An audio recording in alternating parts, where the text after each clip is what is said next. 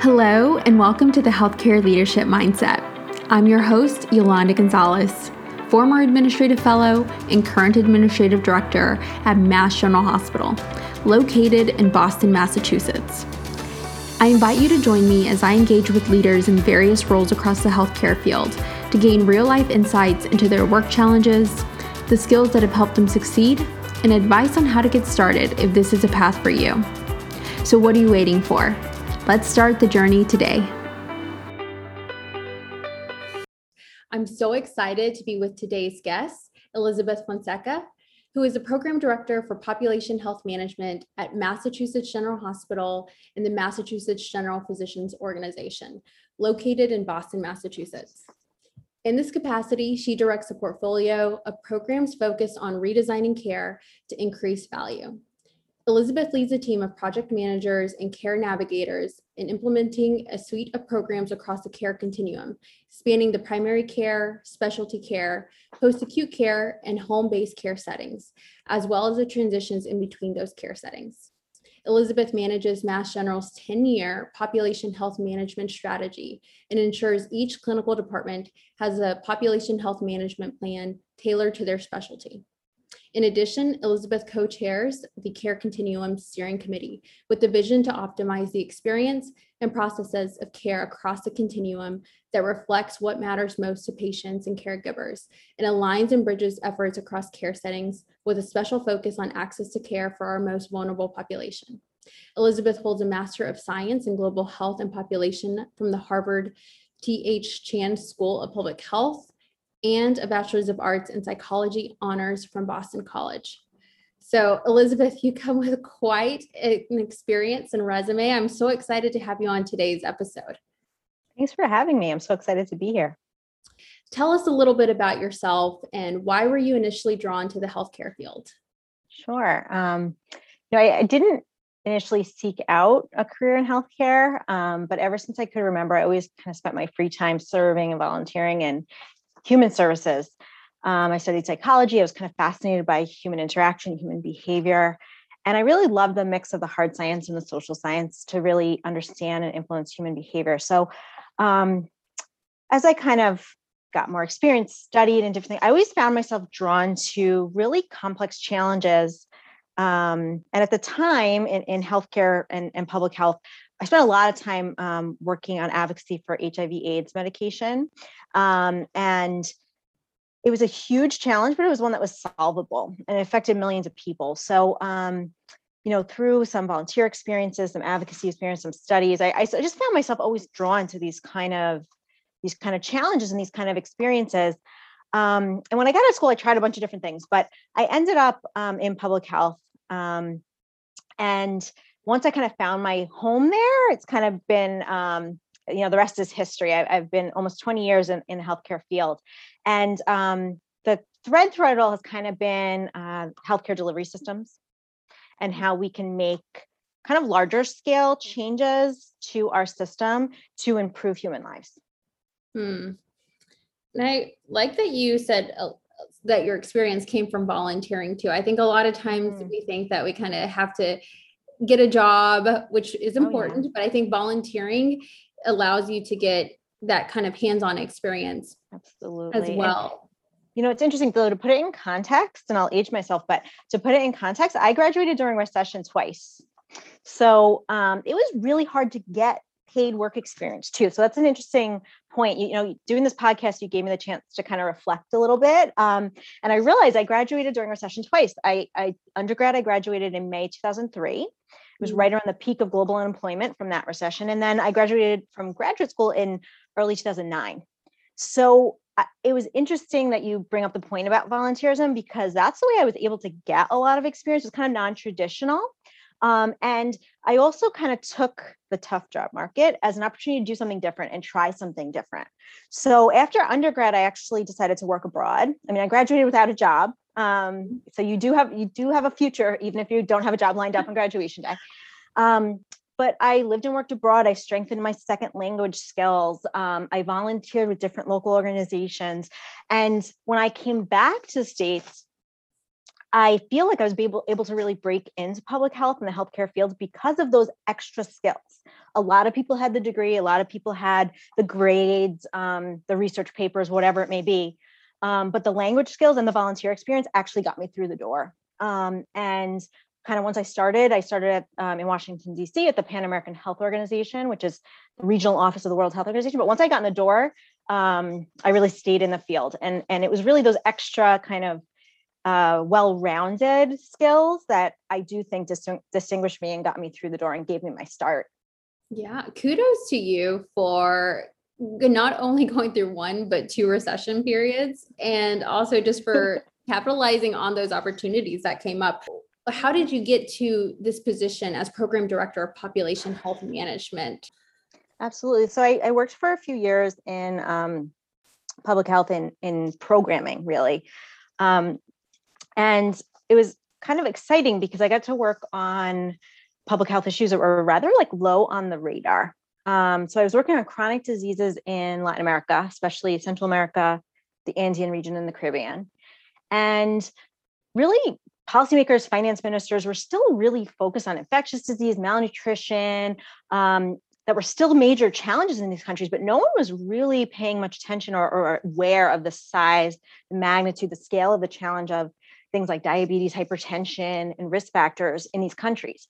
So I got the opportunity to kind of get in on the ground floor, um, and we worked on building the evidence base. And I, I saw firsthand how we needed to gather the data and evidence to make the case. So um, I worked with some visionary folks at the Pan American Health Organization in the different countries. Um, and we really did the first kind of epidemiological studies of chronic disease and risk factors in Central America, some of the Caribbean countries, and the Andean region of South America. And with that, we were able to really make the case, garner support for um, putting um, resources um, and policies around these challenges. But I got to the point after a few years where I realized I needed to further my studies. Um, and I wanted to make sure if I was going to kind of stop work for a few years and focus on studies that I was going to learn something or, or pursue a degree that I couldn't learn on the job. Mm-hmm. So I went and I pursued a research master's. It was a two-year program, and I came up to Boston. Um, if you're going to work in healthcare, I mean, Massachusetts, Boston is is probably the best place in the country to be. Um, and I, I really, the reason I chose a research master's was because it was really, um, I saw how important um, the evidence base was to impacting public health systems, and I knew that that was the kind of uh, information and skills that I would need a graduate degree. I couldn't learn on the job. Um, there was just a lot of training and technical kind of skill building that I needed to um, that I needed to learn. So um, I pursued this two-year research master's at the School of Public Health at Harvard. And I got to focus on global health and health systems. It's pretty cool. I looked at um, trans fats in the food supply in Central America. So I looked at a regional approach to health. Um, but when I came out of my master's, again, during a recession, um, I started working in research. I had a research degree, so I started working in research. And I, I learned a ton. I stayed at Harvard on Dr. David Bloom's research team. He has a really interesting background. He's a, both an economist and a demographer. Hmm. So we really focus on using an economic framework to kind of understand and characterize emerging healthcare um, and public health challenges. So we worked on things that were poorly and maybe poorly understood at the time. We tried to bring more understanding. So everything from like new vaccines, HPV vaccine, pneumococcal, different things like that, dengue, um, to estimating the economic burden of chronic diseases. Um, and we really, again, focus on building the evidence, characterizing the problem, understanding, using evidence to really start to bring attention to emerging public health challenges that would require really multidisciplinary, um, large scale kind of um, interventions. And I did that for about five years. I really enjoyed the work. We had some great highlights, but I kind of found over time my role was kind of hybrid. I did research, but I also managed the research team. I did a lot of the administrative functions. And I just found myself over time being more drawn to kind of the, the management of the projects, the management of the people, getting the right people in the door, um, kind of putting structure to ideas. Um, and over time, I just found myself being more drawn to that. So I kind of hit a fork in the road. And I had to either, if I was going to pursue the research career, I had to go for even more schooling and I had to really um, dedicate myself there. Mm-hmm or I could have gone, you know, I could go in a different direction. After a lot of reflection, I decided to shift gears and focus more on um, the administration and, and management functions. And I really decided to follow kind of where you always hear of like that where the ta- your talent and there's a need where those things intersect. So I decided to kind of follow that path. And so I started looking for a job and I want to be realistic with your listeners. I mean, it took a year to find the right job. Like I interviewed a lot of places, met a lot of people, and just nothing seemed right. Um, but I actually found my job. It's a funny story. I found my job. I was having dinner with a former colleague, and we are like catching up about work and uh, chatting about you know, healthcare and, and public health and data and things like that. And the gentleman sitting at the next table actually leaned over and said, Are you talking about healthcare? Are either of you looking for a job? Um, and it turns out it was my um, future um, manager at the MGPO. Um, and I really Wow. wasn't looking at hospitals. I didn't think, you know, I was in this like global public health world. I was thinking, you know, maybe nonprofits, maybe other universities, maybe research centers. I really wasn't even uh, tuned into the full breadth of what happens at a large academic medical center. So once I started learning about the work that our team does, I was just totally jazzed and I it was the right fit. So it was like totally um fate, I guess. fate was in my favor. But um and I came into the department that I'm in now. Um I was pretty lucky because when I joined the team, it was being built up.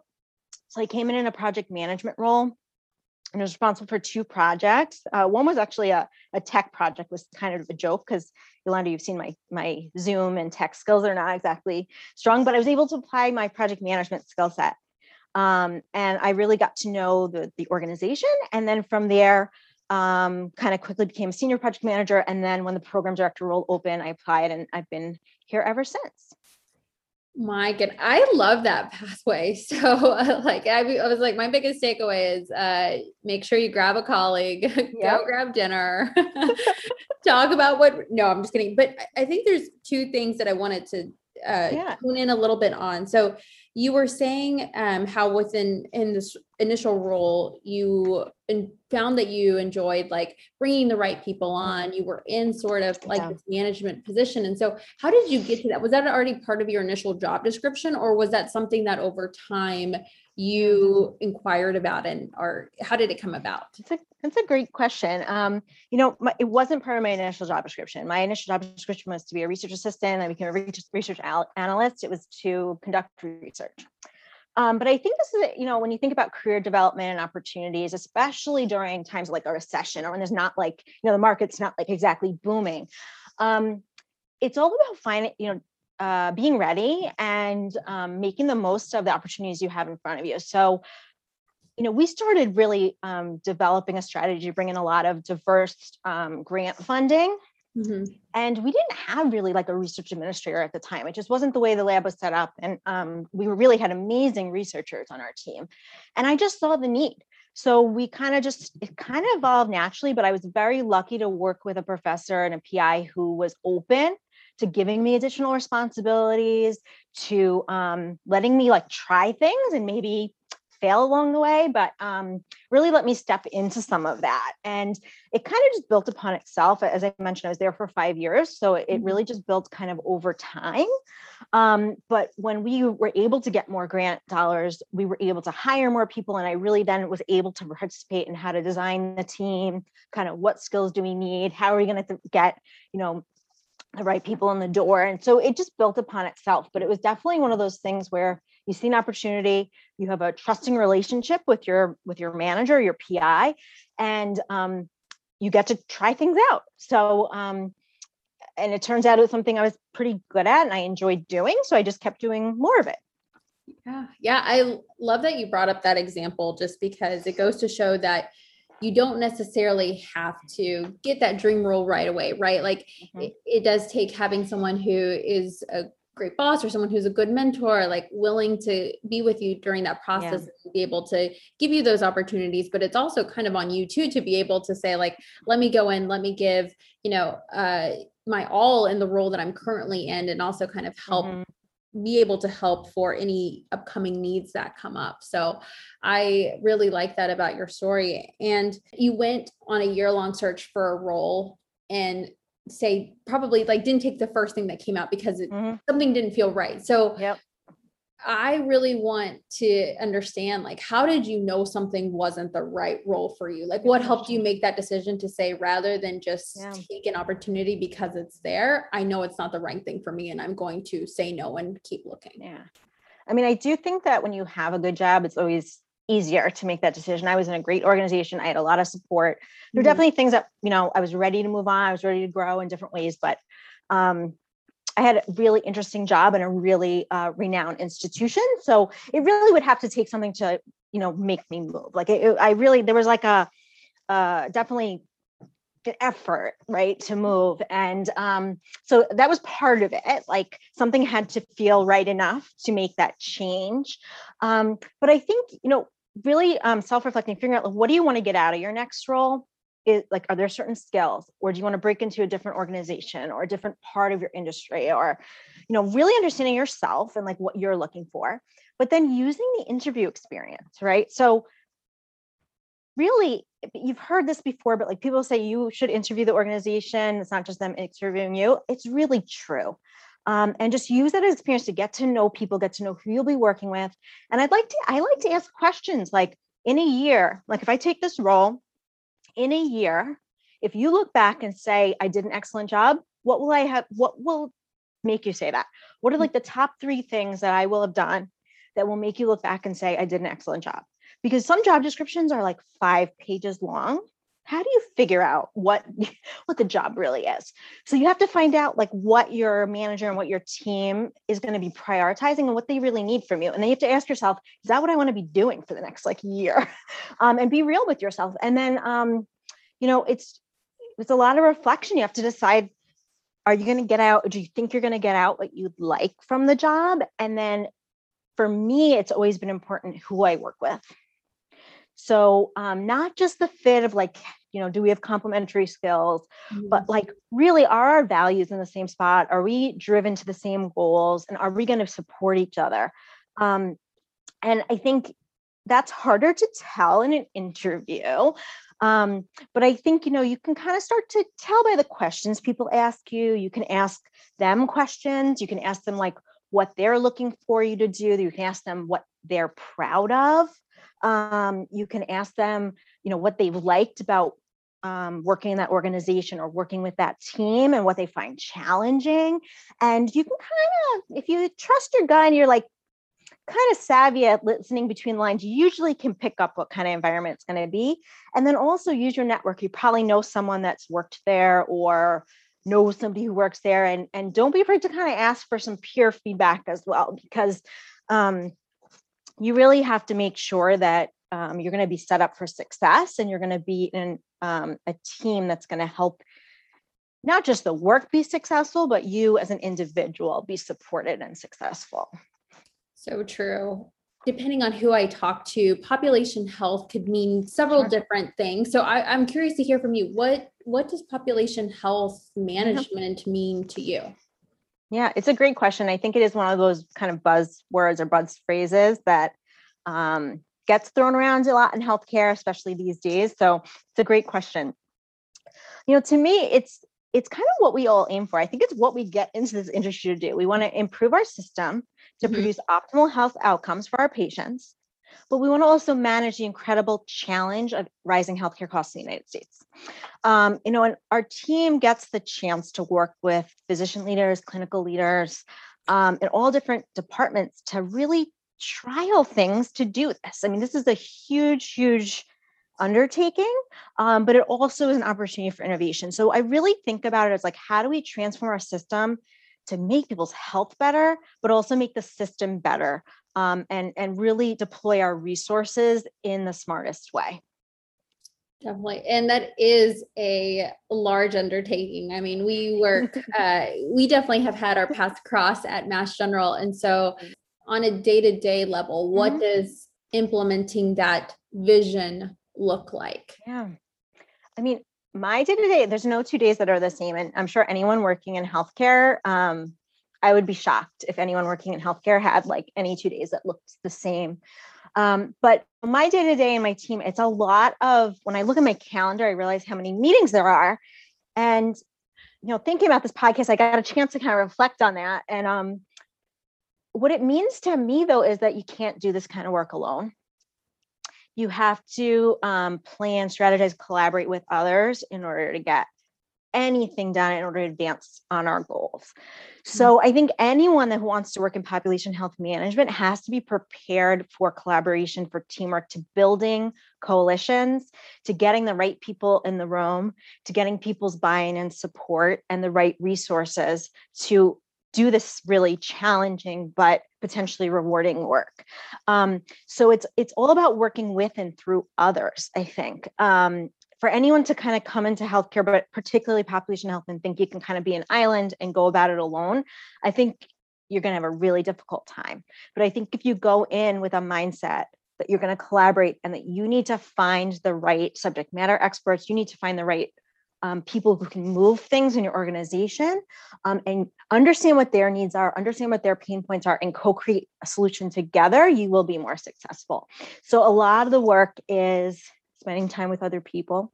Mm. Um, but a lot of the work also is like planning, analysis, um, really the whole like backstop and backbone of all these ideas. So um, my team, at least, we're we're our expertise and one of our core competencies is project management and that's a lot of putting structure on ideas. You know we work with visionary leaders say we're going to do this brand new thing in healthcare and we think it's going to really impact outcomes or we think it's really going to you know drive costs down in the specialty. How you actually translate that from an idea and a vision and get it done is what we spend a lot of our day trying to do Can you walk us maybe through like a high overview of like what steps you take when someone's like, this is my like big idea. What do I do next? Yeah, yeah. I think I mean scope, scope, and more scope. I think Mm. um, scope and focus kind of is it's definitely a skill, but it's sort of an art form.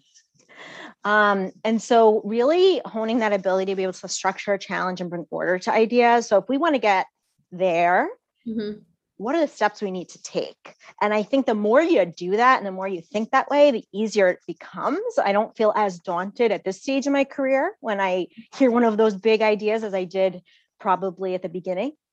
Um, but really trying to understand, like, ask a lot of questions what's in, what's out, um, what will it look like? So you're saying you have this visionary idea. What does that actually look like to you? If you walked into work tomorrow and your idea was implemented, your idea was live, what would that look like? What would that feel like? Who would be there?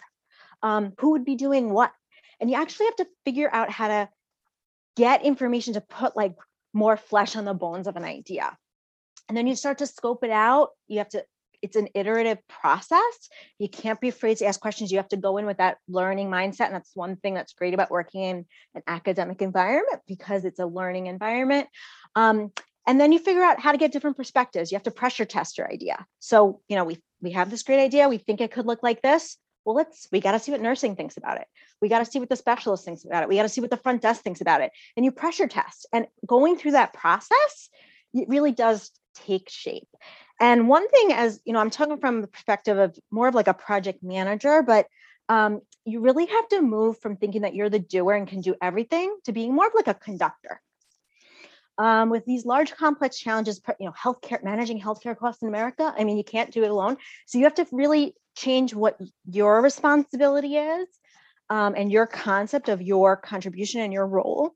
And you have to think about how do I go from maybe doing everything, which probably when you were in grad school or in your first job, you probably were like the doer and we're doing everything, to how do I kind of conduct a large group towards this visionary goal? Hmm. That's yeah, no, I uh especially with everything that I feel like each specialty has going on, having someone who can help kind of create that pathway to get to that Mm. goal is so important and kind of keep to keep you on track. Like so many people, I think that's one of the things that I feel is most helpful is having someone who's like, okay, where are we in this process? You know, oh, have you thought about this? Like, we need to get a meeting on the books or we need to have a conversation with X person. Like, definitely having that structure in place has been uh, very helpful. And, And so, in- I Oh, mean, I guess I'll just say one more thing, like in the work we do together, Yolanda, we also, um, it's important to pilot things, right? Pilot things with a small group before you go big, like actually get some experience, um, whatever this big idea is, like see if it's even gonna work. start with like a small trusted group um, and then you can bring it to everybody else but really um, having like kind of a safe place to try things out is also really valuable you said having uh, the ability to go in there and be, not be afraid to ask questions and so i feel like over time like asking great questions is a, Mm. is a skill and so how do you uh, whether that's for yourself or for your team like really get to know like these are the types of Mhm. questions we should be asking or how do you build upon that skill set That's a great question. It- you know, I did take some coursework when I was at Harvard in like Mhm. management and leadership development, and they introduced us to a book, um, and it was called "Change Your Questions, Change Your Life." And the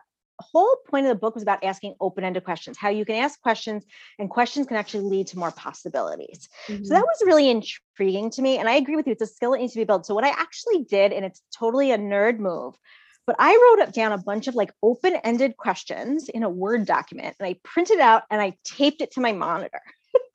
so that anytime I was in a meeting and I was like struggling or I felt like we needed, you know, we were kind of hitting a, a a dead end, I would Mhm. kind of like glance at that list and it's like, you know, completely nerdy to have a list of questions on your monitor, but I would glance at that list and like think about is there a question that could apply that could kind of open up a pol- uh, open up possibilities for where we're at. And it could have been like a project kind of meeting, but it also could be, you know, an interpersonal management kind of situation.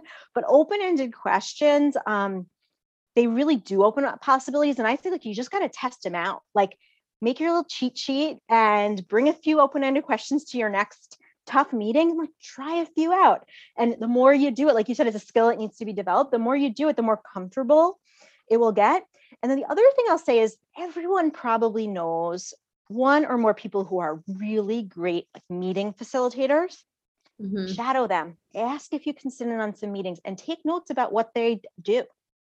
Um, what phrases do they do? How do they get people to participate how do they overcome um, a dead end in a conversation learn from other people and you can do that for particularly for a project you're not responsible for so you can really just focus on the moderation and the facilitation Mhm. but um, even when you're in your own you know day-to-day work it, everybody knows somebody who's a really great meeting facilitator be a sponge see what you can learn from them Those are such great tips. I'm writing them down. I'm like, I need to, I never thought about that. It is, I, I mean, I think it's a great nerd move. If you want to, if we were going to title it nerd move, I'm like, wait, Yeah. I want to have a list of questions because I can totally, uh, I've definitely been there where I'm like, oh my gosh, I'm blanking on anything right now. You know, like, uh, is there something that I feel like I need to be asking, but I can't quite like put into words. So. I, I definitely will take that away and start implementing it. And you can talked send you my list Yes, I, I would love that. Um, you know, you talked about, we talked about the skill set of asking great questions, Mhm. of, you know, meet, being like a really great facilitator, uh, project management. So like, when we are thinking about other important skill sets that Sure. one would need to build to be successful in the role that you are in now, what comes to mind and, and how do you help, uh, how does one build those skills? Yeah i think you know there's different ways to build it and i think um, what i always think is great about a project management or administrative kind of career is you end up with a toolkit that's really transferable. You may be more of a generalist. You may not have a content expertise that's going to kind of pigeonhole you but Mhm. you have a set of skills that are transferable. So the kind of skills that i have found important and that i look for for example in candidates um, i do want a solid project management you know skill set the basic stuff timelines gantt charts meeting management agenda setting communication plans i mean there's like a basic toolkit you can you can develop but Mhm. beyond that, what I really think is important is um, the ability to manage up, down, and across, getting the best out of everybody, um, really understanding what people can bring to the table and making sure they have the opportunity to contribute that. And then I really look for people that um, want to take ideas you know from concept to execution. So you want to be able to um, create plans that are feasible.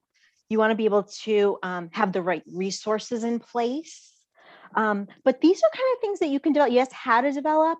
You can develop these skills in school. You could develop these skills in a job Um, your job doesn't even have to be a healthcare job sometimes. You know, you can develop these skills if you're working retail, um, but they're transferable skills. And once you're on the job, you may not be in the role that you ultimately want to be in, but um, kind of like with my early job experience, you can ask, you can ask for more opportunities. You can ask for um, an opportunity to contribute to a new project.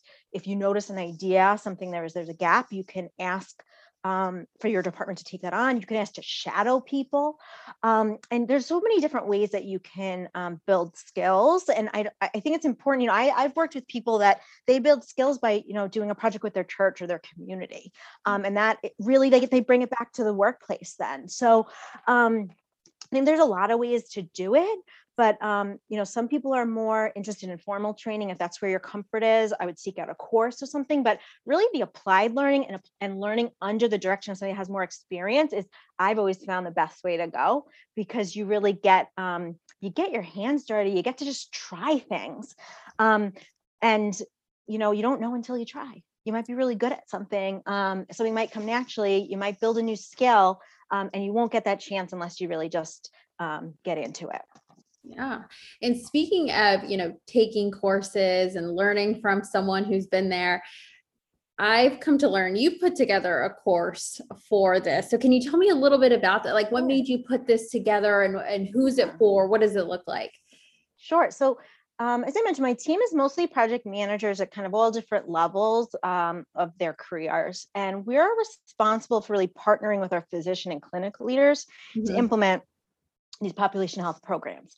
So what we kind of found over the years was that the existing offerings kind of didn't quite get at the kinds of things that we needed for people to build these skills and be able to do the work effectively. So especially for earlier career professionals or people kind of joining this work maybe from other industries, um, you know, there wasn't like a training course we could send them to that I felt that they could come out of and they'd be ready to go. Mm-hmm. So I started thinking about as our department grew and as we started getting more earlier career kind of project coordinators, project managers, um, what we could do. And I, I, again, no one's an island. So I got my team together and I started asking them, you know, what are the things that you feel like a solid project manager needs to be able to do? What do you wish you would have known at the beginning? What do you wish somebody would have told you that you had to figure out on your own? Um, and we came up collaboratively with a curriculum um, and a program. And it ultimately became this program called Foundations of Project Management. And it's about a six month program. And the goal of the program is to develop sort of what I call a foundational project management toolkit so that people can leave the program and be ready to lead at least small scale projects um, in our in the context of our organization. Um, as you know, healthcare in our organization in particular is very relationship driven, it's consensus driven. So, again, a lot of things that were out there for project management just weren't quite hitting the mark for what we needed. So, we kind of took the existing stuff and we um, tailored it. And the module, there's 11 modules. They span topics and skills like project planning, communications, working with your project sponsor, scope, goal setting, all the traditional project management stuff. But it's really informed by our organization by, by healthcare and by our experience. So I was able to have my team members um, participate as instructors, as coaches, reviewing homework, um, having one-on-ones, helping people with their projects. But participants actually get to design, implement a project. Um, and you know, we had 11 participants in our first, first core cohort. They managed a wide range of projects, and um, several of them have now reported that they've been able to apply the skills, whether it's in their job or in a new role or in graduate school or in some other setting. So I think we'll probably run it again, but um, it was a it was a really cool way to consolidate a lot of the experiences my more senior team members and myself have had and really share that with the next cohort of professionals in our organization you have a history of identifying a need and then pulling together the people that need to to help kind of meet that gap. I think that's amazing. I do you know of other programs or hospitals that are doing kind of more of this tailored training to their staff within uh within their areas? No, I'm I'm not quite sure. I didn't yeah. I was pretty focused on what our needs were and our yeah. um you know how we could support our leadership in achieving mm-hmm. our goals. I, I, will say that I did kind of a scan of of the kind of training opportunities in project management that I that I and my team were aware of Mhm. and and they just they were great there's some great material out there but it was heavily focused on maybe a different industry or different kind of lenses like IT project management construction project management and the people component was just not there Mhm. and you know i'm sure as you know working in healthcare for as long as you have the the people is really what makes healthcare what it is. It's a human industry. It's driven by um, you know human services and and we're about making human lives better. So we really wanted to augment kind of the the hard technical stuff about how do you make a project plan or a communications plan or a charter with like how do you actually make this stuff go in a Mhm. collaborative consensus driven way one of the questions that I wanted to ask you was engaging these different administrative and clinical leaders because you're right it does take that relationship building that trust to advance these efforts to meet that long-term vision that we have. And so yeah how do you engage those leaders? And what yeah, what does that look like when it comes to the area of like relationship building? Yeah. So I think, you know, taking that learning mindset and the innovation mindset, I think is really helpful because what we're doing on a day to day basis, it hasn't been solved before. Like if we had the answer and we had the blueprint, we would just do it. Right. So mm. the types of things that you and I spend our days doing with our, our clinical colleagues and leaders really is like trying to solve challenges that don't have the solution written up yet. So mm. I think going into it with that problem solving mindset, that learning mindset, um, admitting like that you don't know everything, having enough humility to admit that you don't know everything, and asking the right questions. I mean, we're going to go back to asking questions, but um, really understanding who you need to bring to the table, but understanding their needs, their perspectives, their ideas. Um, and then kind of making sure that those things are taken into account as you engage in the project. So, um, I think we're lucky because we work in a very mission driven organization. And as long as the mission is at the center of what we're doing, we can get people engaged. Um, I think the tricky part or the challenging part is um, in an organization like ours, um, there's more ideas than hours in the day. And how do you make sure that what you're asking of each person is fair? Um, that you're kind of bringing them in the right level of contribution, you're not wasting their time. Um, I think it, you know it's tr- it's not that hard to engage people in a good idea that's going to help our patients. I think the tricky part is kind of shaping their engagement so that it's feasible for them, that they don't get burnt out, and they feel like they're really adding value. Um, so just talking to people, like you know, how much time do you have to dedicate to this project? Would like an hour meeting a week be okay for you? Um, do you prefer that we just touch base over email? Just Mhm. honestly just talking to people um, and then sometimes it doesn't work. I mean i'm sure sometimes i've done it better than others but um, i think that the tricky part is kind of how to craft people's engagement um, in the right way not necessarily getting them on board with the idea which usually people are. Yes, uh, and I have been a witness to all the work that you do, so I can totally like uh, back you up on that. I mean, having those conversations, building that trust is so important to move things forward, and that's definitely something that I see you and your team doing. And I'd love to hear from you. Uh, in the past six years that you've been in your role, has there been any projects or initiatives that has really had a large impact on you that you and your team have worked on? Yeah, I mean, it's actually pretty amazing to look back at where we started. Um, we were a small team. We had like a handful of projects, and we were really trying to pilot things with with folks like you, you know, department leaders, um, and trying to figure out which ideas were going to actually materialize into something, and which maybe needed to be hung back on the shelf. So, um, seeing where we are now with a robust uh, portfolio, it's actually pretty pretty amazing. Um, but I think, you know, I'm no longer the project manager, so I have to give my team credit for the programs they run um, operationally day in and day out. But um, I will say kind of where my responsibility lies. One is building the team, nurturing the skills, Mhm, empowering people, backing them up to do that work, mhm. um, respecting their expertise, respecting their leadership in their respective spaces. So I have, for example, someone on my team who leads our telehealth efforts. Someone else leads our post-acute efforts. Someone else leads our um, surgical outcomes efforts. They are the experts. They are the go-tos. And so really making sure they have what they need to do their jobs. But um, I can talk a little bit about um, when we built our Medicaid Accountable Care Organization, Mhm. um, because I, I was involved in that in the early days, really building that up, and it's pretty uh, incredible to see how far the team has taken it. So um, we talk about population health. We have different kinds of risk-based or value-based contracts with external payers. Mhm. And Medicare has been doing it for a while now. They started with what was called the Pioneer ACO, Pioneer Accountable Care Organization. Uh, commercial payers like Blue Cross have been doing it for a while. They they pioneered the uh, alternative quality contract. So they've been doing it for a while. But in our state, Mass Health, which is our Medicaid payer, um, was really the last to move to this kind of new model of, of population health slash value-based care. So I remember in 2016 being called into an email chain was basically like, hey, we need to pilot an accountable care organization for Mass Health. Go. and really figure out what that actually meant. What Mhm. were we like responsible for, accountable for, what we needed to put in place to make it work. So my role was really to put structure again around this idea. I didn't actually at the time know much about Mass Health. I sort of had some broad goals that we were told we needed to achieve.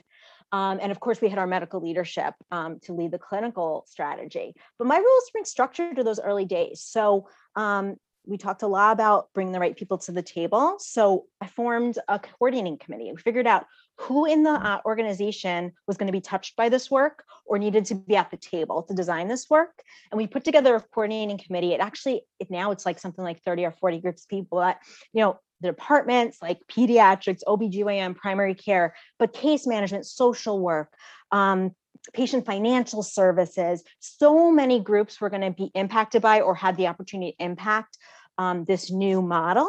So we really kind of brought everyone to the table in the early days and we figured out what our strategy was, our clinical and our operational strategy.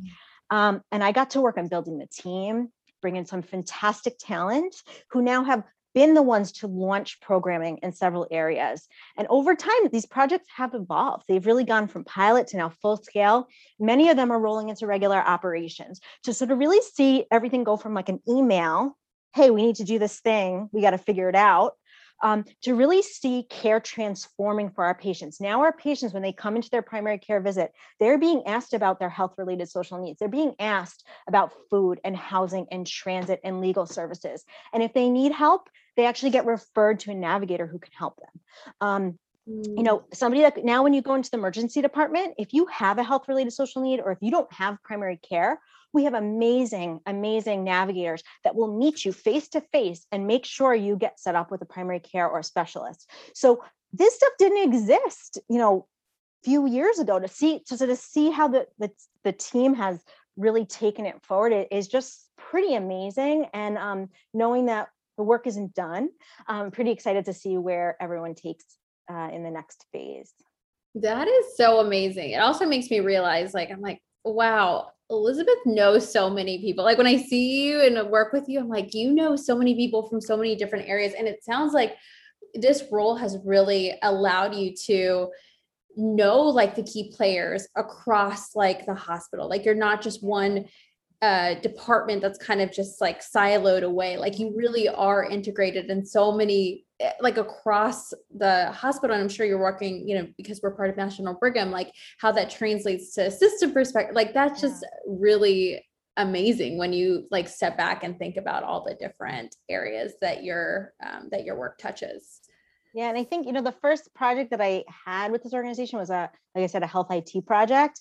Which, if you've met me for five minutes, you know that technology is not my strength. But I had to bring my project. I didn't have to be an expert in technology, but I had to bring my project management skills, and I got to really learn the organization. We were live in um, a bunch of different departments, and we had to work with a bunch of different departments to scale up.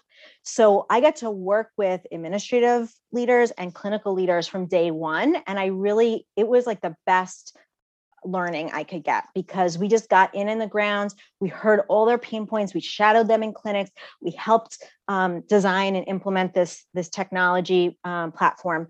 And it was a way I got to really learn about the organization and learn how people work and learn how important relationships are. And when I started in the organization, I was very lucky to have medical directors and um, managers who really guided me. Um, and they really kind of took me under their wing and they helped me learn about the organization. So I think, again, that like humility, knowing that you don't know everything, knowing I walked in new, I'd never stepped foot into Mass General's walls before I started working there. Um, just knowing that I needed the help and accepting the help um, really, I think, helped me learn the organization. I love your story. I feel like it's so inspiring. I mean, I'm just thinking, like, literally to the beginning of this conversation when you were just kind of saying, like, yeah, you went through two recessions doing the volunteer work and just like to kind of see like where your path has gone and all the work that you've been able to do and who you've been able to work with is pretty amazing. So I have like I've learned so much from this conversation. I'm really excited. I know our listeners will uh, definitely be excited about everything that you've shared. And so I want to, um, you know, I know we're getting close to time, so I want to make sure. sure that I get to our rapid fire closing questions. Absolutely. And these are really meant for the listeners to get to know you a little bit better. So the first one on the list is what is your Myers Briggs personality type? INFJ. INFJ. Okay. Apparently, and it's the rarest type. I didn't know that. I had to look that up. Introvert, intuitive, feeler, and perceiving. Oh, no, uh, judging. Judging, I think. Yeah. Yes. Yes. Great. Okay. INFJ. The next one is what can we find you doing on most days outside of work? Well, it used to be travel, um, but lately it's hanging out with my six month old son. Ah, and congratulations again. Thank you. So excited for you. What do you wish you had known before starting your career? I mean, so much, but um, I would say kind of all the possibilities. I think. There are jobs I never knew existed. And there were parts of the system that I, I didn't realize how much they affect people's lives. I mean, you mm. can work in uh, food services, environmental services, HR, accounting, marketing, and you have a real opportunity to impact people's lives.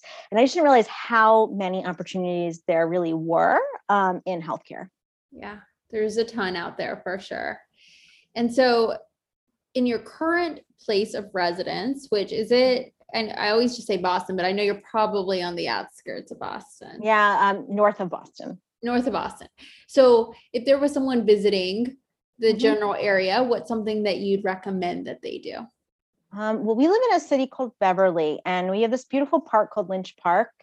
It's mm-hmm. a little slice of heaven. You have beach, you have beautiful shady trees, you have playgrounds for the kids and ice cream and things like that. And it's always like a few degrees cooler there than it is anywhere else in the city. So it is a little slice of heaven. I think you spend the whole day there and just um, really enjoy it. And that was Lynch. Lynch Park in Beverly. Lynch Park in Beverly. Okay. I haven't been there yet, but I will go. And uh, is there a book or podcast recommendation that you can share with us?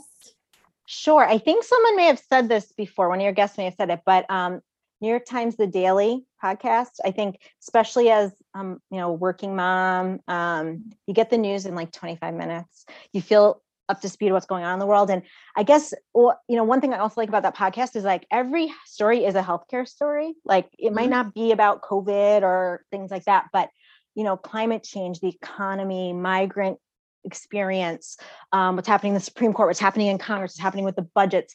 It's all a healthcare story because it's all going to impact people's health and well-being. So it's a great way to really understand, I think, what's going on in the world in a way that's feasible for someone that has competing priorities. Yes, I love the daily. I, that's on my list as well. I'm glad you mentioned that. And the very last question is What is the best advice that you've received that you can share with mm. our listeners? There's a lot of advice um, that I've taken, and I, I, always like learning from others. So it's it's it's hard to whittle it down. I got to be honest, but mm-hmm. ultimately, I think the best advice is to be kind to yourself. Um, there are so many high achievers in this field. There's so many challenges. Um, there's tough times, sad times. Um, burnout's real. Um, I think if you if you didn't know it before, you know it now after the COVID experience. But be kind to yourself um, you know give yourself some grace mm-hmm. know that you're always learning and growing it's okay to try something and fail Um, and just kind of take it easy on yourself. I mean, try your, you want to work hard, you want to try your best. You're probably a high achiever if you're in this field. Mhm. Um, but really, you can learn so much from failure. You can learn so much from tough times. So just, you know, be kind to yourself because you have to care for yourself and your well-being is important too. Mm. It's just getting to work so closely with you and seeing how you have helped departments move these projects, these initiatives along. So I have really just enjoyed working with you and your team and just to hear about the impact and actually see the impact that your team is doing is just really awesome to be a part of. So thank you for being a part of this podcast and sharing a little bit more about yourself and your team. Absolutely. I love what you're doing here. And thank you for bringing this idea to fruition. I think you're helping a lot of folks.